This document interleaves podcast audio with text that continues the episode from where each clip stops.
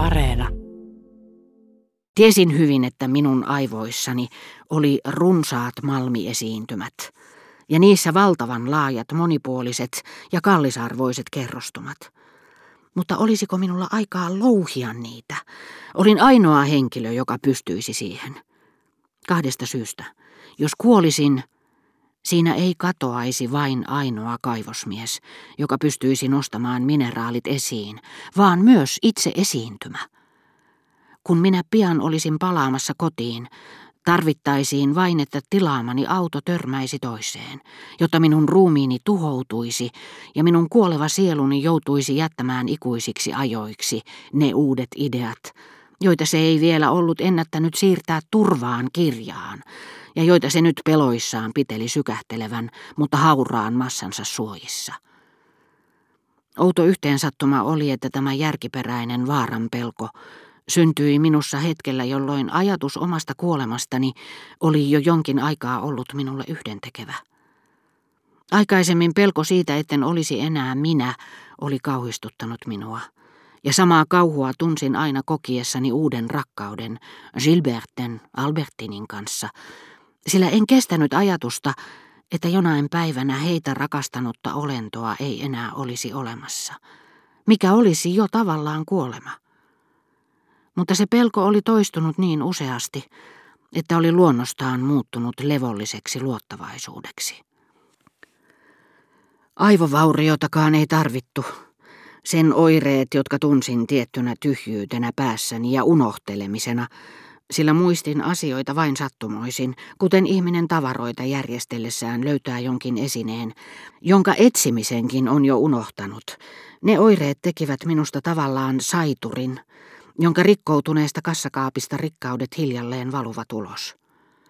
Jonkin aikaa oli olemassa sellainen minä, joka murehti rikkauksien menettämistä ja yritti kannustaa muistia vastustamaan sitä, mutta pian tunsin, että muisti vetäytyessään vei mukanaan myös sen minän. Entisinä aikoina, kuten olemme jo nähneet, ajatus kuolemasta oli synkentänyt mielessäni rakkauden, mutta nyt jo kauan rakkauden muisto oli puolestaan auttanut minua olemaan pelkäämättä kuolemaa. Sillä ymmärsin, ettei kuoleminen ollut mitään uutta. Päinvastoin, olin lapsuudesta alkaen kuollut jo monta kertaa. Jos otetaan kaikkein äskeisin aikakausi, eikö Albertin ollut ollut minulle elämääni tärkeämpi? Olinko siis siihen aikaan saattanut kuvitella itseäni ilman, että rakkaus häneen jatkuisi minussa? Nyt en kuitenkaan enää rakastanut häntä. En ollut enää se olento, joka rakasti häntä, vaan eri olento, joka ei rakastanut häntä.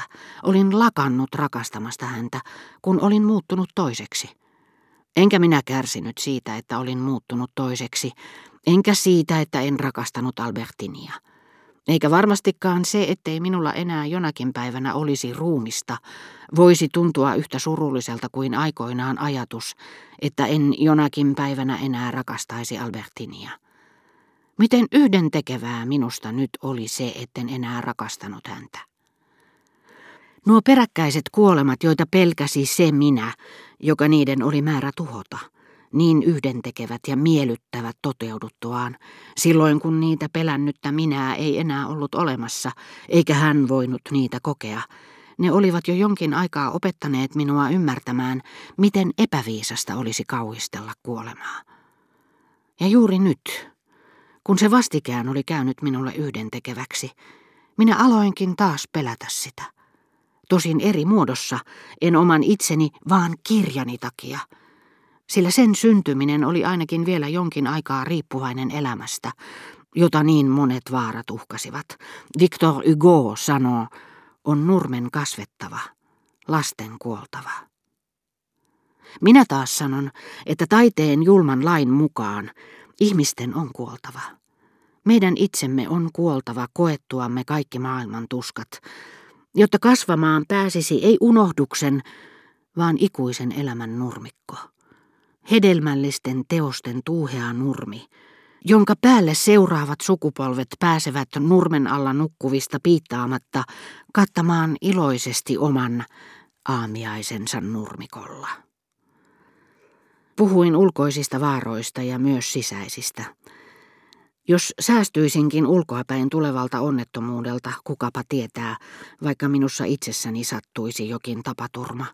Jokin sisäinen katastrofi, joka estäisi minua hyötymästä tästä päälleni langenneesta armosta, ennen kuin olisivat kuluneet ne kuukaudet, jotka tarvitsin kirjani kirjoittamiseen. Pian palaisin kotiin Champs-Élysées-tä pitkin.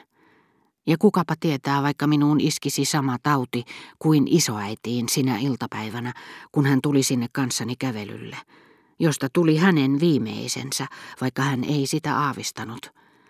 Sillä hän oli yhtä tietämätön kuin me kaikki, kuin kellon osoitin, kun se tietämättään ehtii kohtaan, jossa tulee laukaisseeksi koneiston lyömään aikaa. Ehkä pelko siitä, että on jo kuluttanut melkein loppuun kellonlyöntiä edeltävän minuutin, kun lyönti on jo tuloillaan. Ehkä tuo pelko aivoissa kumahtavasta lyönnistä oli jonkinlaista hämärää tietoa siitä, mitä olisi tapahtuva. Jonkinlaista tietoista heijastusta aivojen vaaranalaisesta tilasta.